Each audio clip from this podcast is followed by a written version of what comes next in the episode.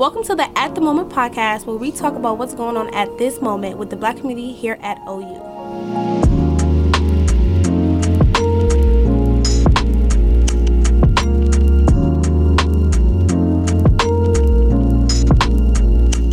Hello, I'm one of your hosts, Nia Dumas. I'm Joi.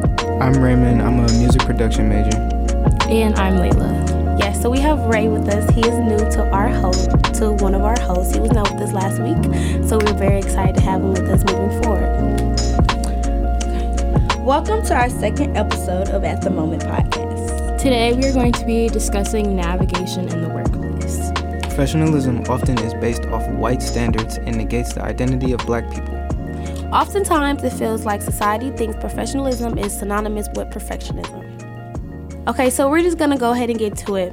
So, oftentimes, when you're in the workplace and you're navigating your role there, especially when it comes to professionalism, as a black person, it's very hard because everything is like based on European standards um, and what their idea of professionalism is, um, especially when you're looking for jobs, internships. I feel like that brings the most anxiety, especially being here at OU, because a lot of times when we have people in the workplace come and talk to us, they're not really people who look like us. Mm-hmm. Um, I probably o- only ever spoken to like one black reporter who was someone that OU brung here. Um, anyone else, I kind of had to go seek my own mentorship, my own guidance. Um, and it's also very interesting to hear like their perspectives on like how to get into the workplace.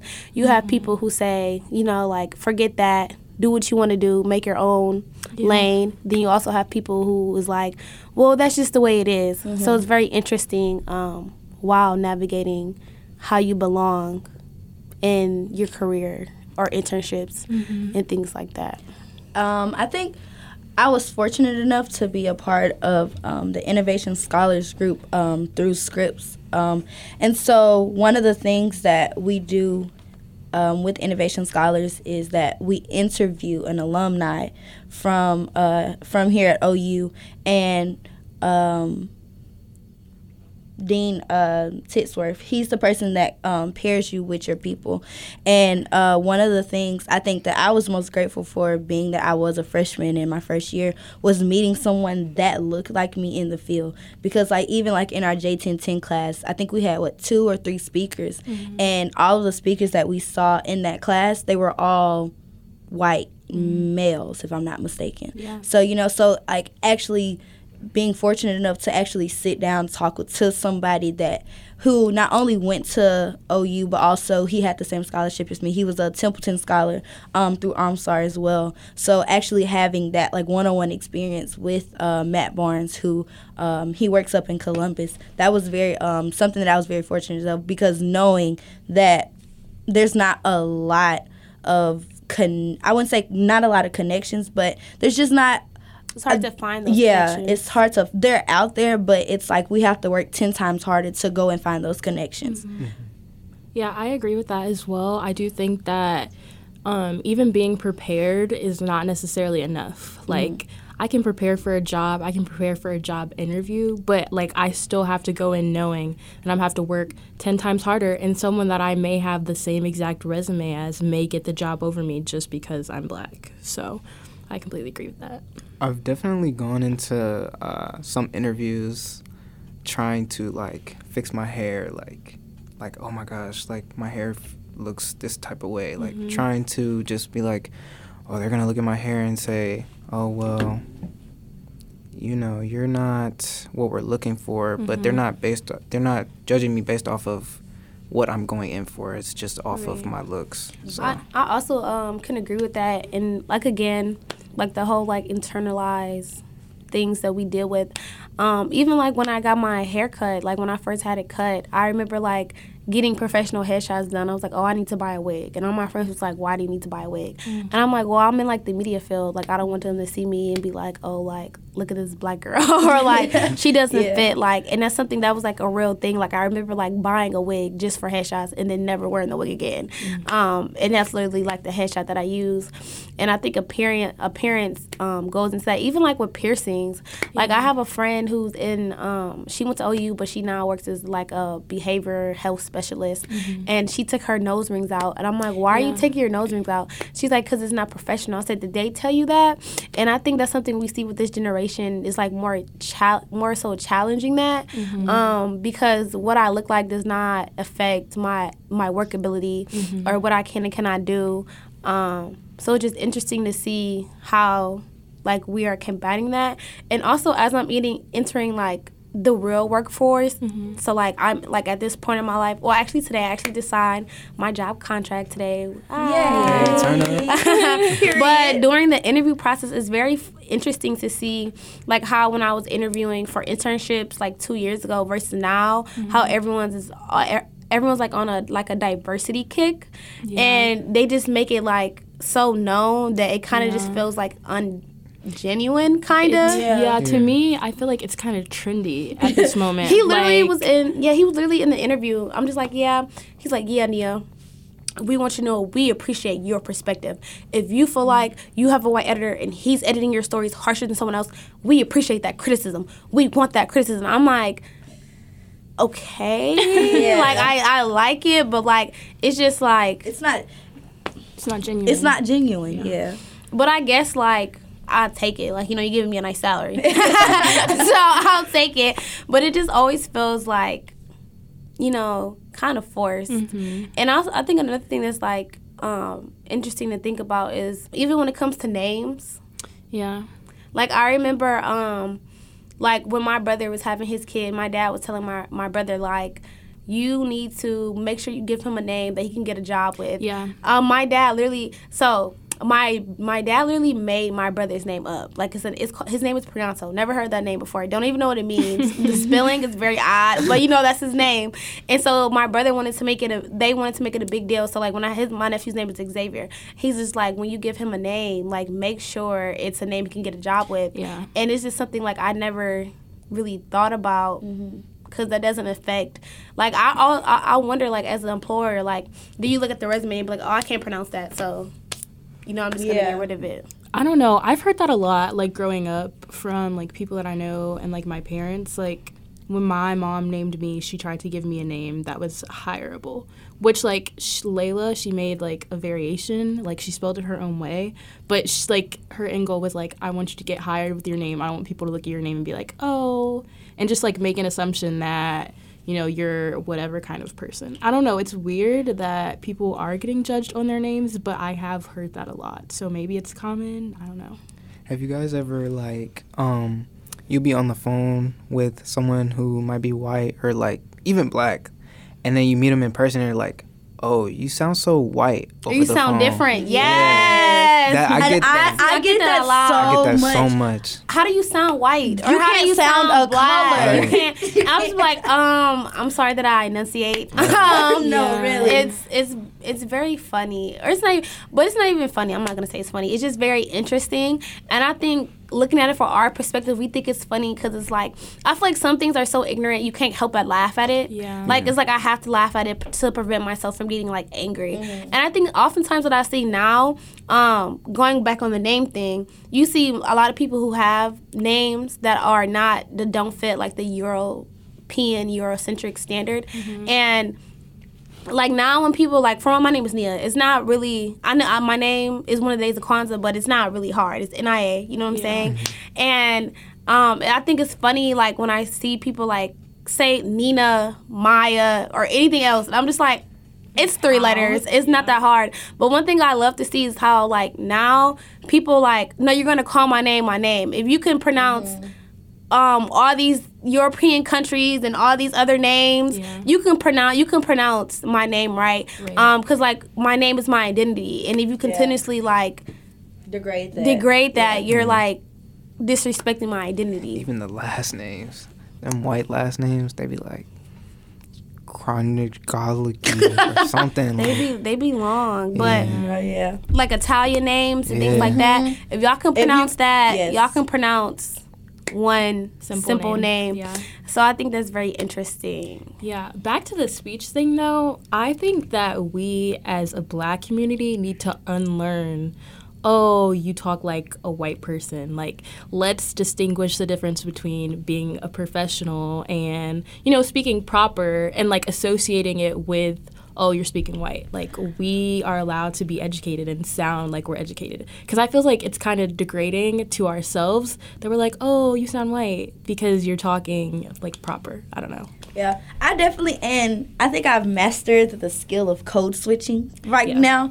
So, mm-hmm. you know, if you see me on Friday, you know, I'm not going to be talking how I talk, you know, in my in my honors course on on Monday. Right. Like, you know, I- it's yeah. different. It's different. Like, and it definitely has to do with like I think the people that I'm around, you know, like mm-hmm. I truly feel like when I am with like if me and Nia are just like at her apartment and you know we're like having dinner or something like that, that's gonna be like my true truly myself. I'm gonna talk, you know, how I talk.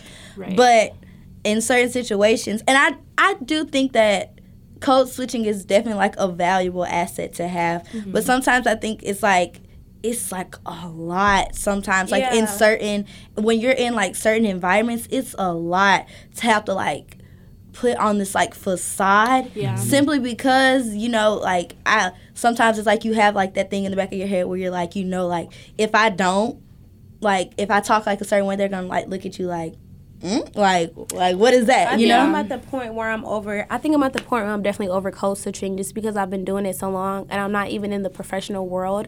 And one thing I think why I'm kind of over it is because when it comes to like AAVE, E, like Mm-hmm. African American vernacular, vernacular English, which like it's it's like such so trendy now, especially like with TikToks and people Yes. taking those trends. I feel like if you guys can take what we do, like for instance, how. Gunna album dropped and everyone's pushing Push P, P. pushing Pushing P. Yep, pushing now P. you see Nike pushing P. Everyone's P, pushing P. If y'all can, if y'all can, like profit off of our culture, and I can't just naturally be my culture when you're the same co- co- companies and p- corporations that's telling me it's unprofessional, but you're you're posting it you're on Twitter. Like literally every trend that has been TikTok, um, that has been on TikTok or Twitter, you literally see these companies doing it, especially during since COVID and the quarantine because we have no choice. But like everyone's of course we've always been on social media, but the social media intake has like went up so much.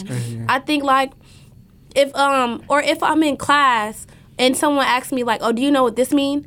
Girl, do you know what it mean? like I feel like that's why I'm kind of I do think code switching is a val- valuable asset.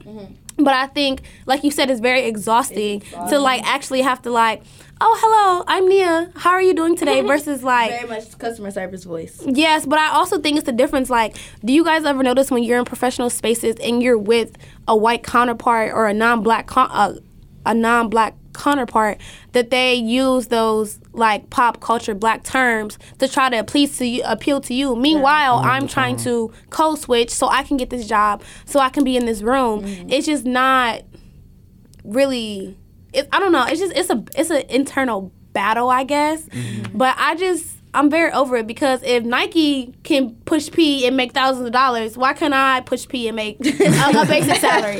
I just don't I don't see the difference. yeah yeah that's not very p of them to do that That's not very P.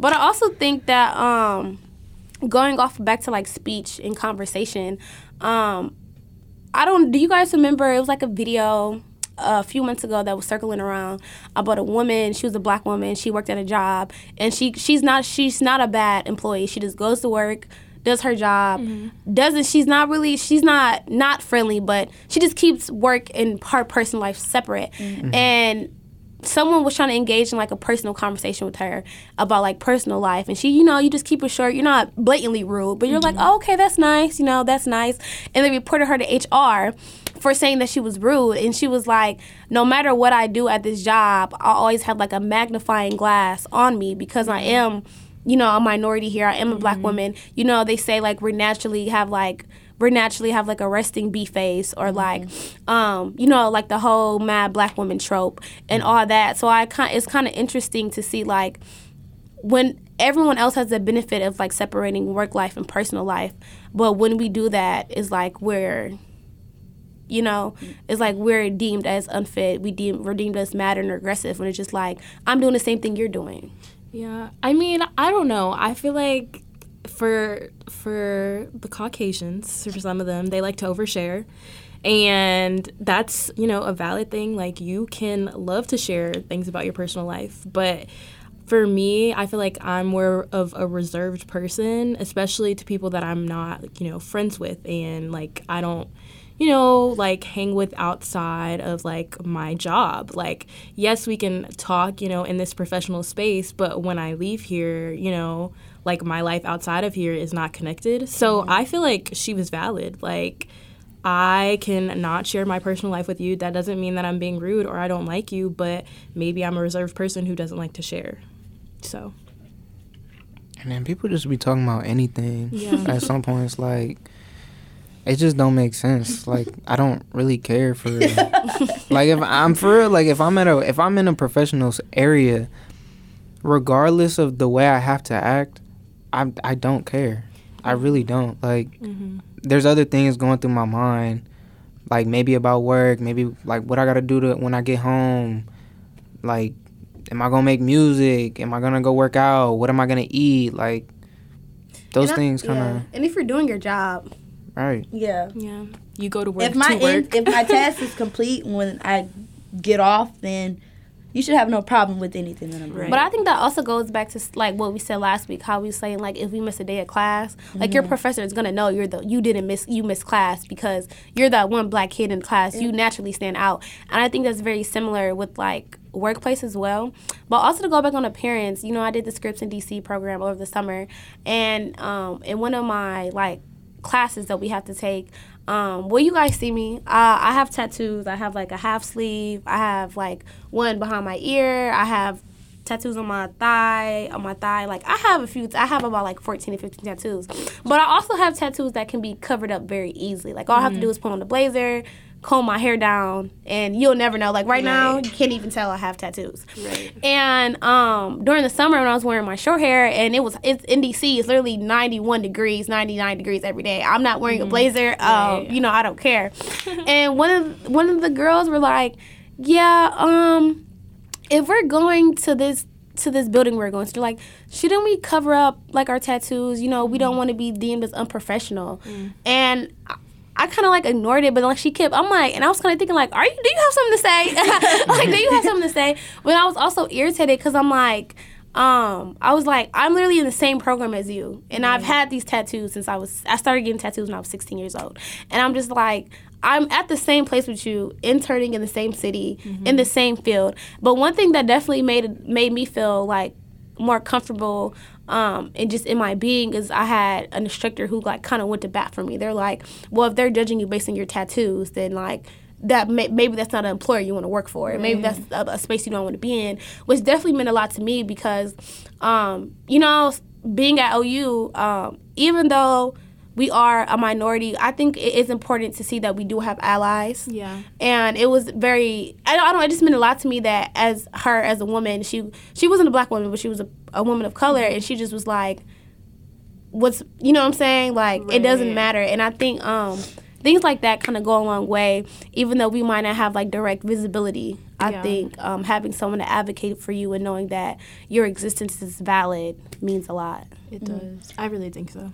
And like going back on like appearance and stuff, I know hair is like a huge deal, especially like when you look at like media jobs. You know, like if you're gonna like be on air and things like that, you see like a lot of black women news anchors. You see that most of the time they either have like a wig on, they have like a sew in or something like that, or their hair is straight. or relax. I Or- think that's the point. To I, I think I think um that's a, a a very important thing to see is that they might have a wig. Like I feel like as black women, we have we are versatile. like Very much. We um. If I want to put in box braids, I can put in box braids. If I want to put on a wig, I put on a wig. If I want to do a braid out, I'm gonna do a braid out. But a lot of the women you see on TV have, Have relaxed hair. hair, Their hair is straight. It's not even about the switch up, or even on na- uh, news anchor on TV, you don't see them do the real switch up. Like, Mm-hmm. let's be honest, as black women, we switch our hair up so much. I'm about to go. My hair finna be a different style tomorrow. Literally, it's not gonna even be straight no more.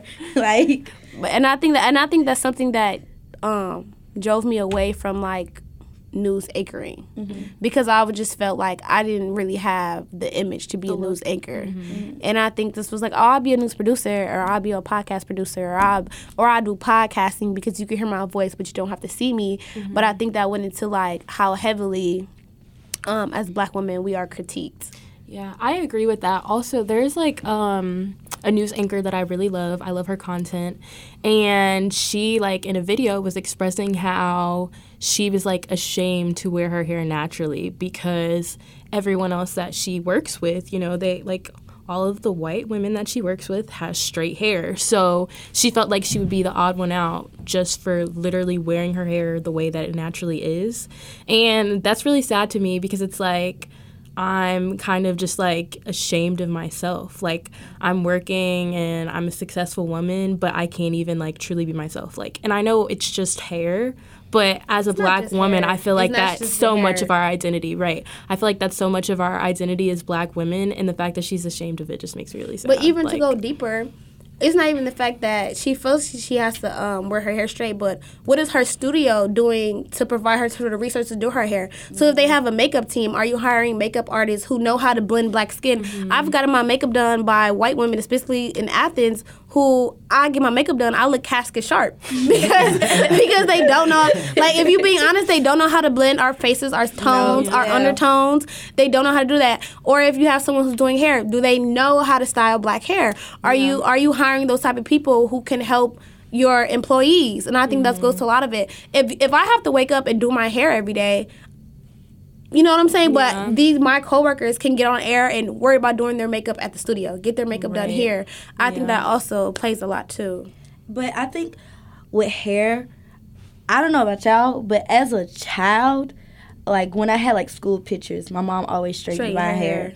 When I had like performances, my hair was always straightened and stuff like that. So I think it even goes back to like how we were raised. Like even as like children and i definitely think that like now natural hair has kind of made a comeback if you would say mm-hmm. kind of like you know people are more embracive of their curls and stuff like that yeah. and even like in little girls and stuff like that but i i definitely know for sure that every school picture that my mom has of me like when i was growing up probably from like kindergarten up until like seventh grade because that probably was when i started doing my own hair I think every picture that I have, I have straight hair or I have like pigtails in, with like barrettes on the yes, head. Yes, like yes. so, I think like even like it's. I think it's even rooted in that like not being comfortable going into certain spaces with our natural hair, be simply because like we're told like oh when you have like you know something to do or like something important to do, you know yeah. your hair needs to be straightened. Yeah.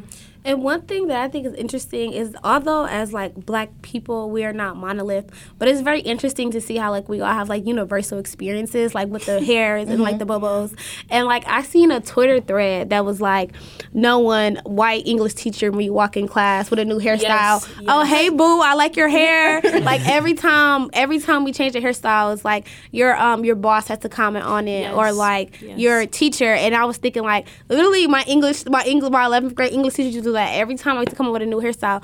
Or like they'll just act so so I don't want to say the words. Yeah, so they they will literally say like if I'm wearing regular hair and I come in, in, in with like box braids the next day, they're saying, "Oh my god, your hair grew like that in two days." It's like, come on, come on, like you know my hair's not grow in two days. Who are yeah. we kidding? But Ray, I would like to hear your uh, your man perspective on hair because you do have dreads, and you yeah. know a lot of people in society deem them as unfit. Yeah. So, um, okay, I'll, I'll tell y'all when I got my my locks. Um, so when I got my locks, I was very nervous um, because my mom wasn't really all for that. Mm-hmm. Um, she didn't. She wasn't really like very. She isn't that much still, but she wasn't very um, educated on locks. Mm-hmm. Um, so it was very nerve wracking to get them in, um, right. get my hair twisted. And um, she was like, Well, make sure you wash your hair. You don't want them to be dirty. When in reality, um, your hair really isn't dirty. It's just buildup from product. Right. Mm-hmm. Because a lot of people put product in the locks. Mm-hmm. Um, and that's why after a while, you'll see towards towards the roots, you'll see like little white specks. It's not dandruff, it's not lice, it's none of that. It's just build up from products. Mm-hmm. Um, and so that's why a lot of people do ACV ACV rinses, which ACV rinse is an apple cider vinegar rinse, and um, you put baking soda in it, and it gets all the buildup out of the out of your hair. Um, but um, yeah, getting locks is very much. Uh, it makes me nervous walking to some places because it's just like, oh my god, I love your locks or I love your dreads. Can I can I touch them? Like, can I do this, that, and the third? And it's just like, no, you you can't. that's not. Um, that's not what they're here for. But um, I've learned to embrace my hair. I used to have very short hair. Um, in old pictures, I used to have. At first, I cut my hair, and then um, I let it grow out for God knows how long. And um, I had like the little black boy flat top. That's what I like to call it. Um, so my hair was real short, and I picked it out all the time. And I would always just get lineups. And then eventually, like I was scrolling on social media, and I saw people with locks, and I was like, "Dang, man, that like that looks pretty cool. Like I really, I really like that style." And the more I started learning about locks, it was more so like people aren't just getting that hairstyle to just have it. Like there's a meaning behind it. And so I feel like my hair right now, like there's a meaning behind it. So this is kind of like my journey of life. Um, I cut my hair and then I let it grow out. My whole point of this was to start start anew. Um, kind of just like phase into a new young black man. So Yay. Yeah. I love that. So um, everybody asks me how long do I want them. I don't know. I really don't. um, but I, I want them pretty long, and I don't think I can get. I don't think I will ever get them cut because there's a way that you can take them out without I've cutting seen them. that. Yeah, It takes forever. it takes forever. It took I my friend he locked his hair and he called he's like, Joi, I don't want the locks no more. I don't want them anymore. I was like, Okay, what do you want me to do, Trey? Take them out for me. No, I was I like, oh. I was like, oh my gosh, okay. So I'm thinking he now he got him interlocked. He got interlocked. Oh, okay. So, you know, I'm like, oh, you know, he only had him for like a month.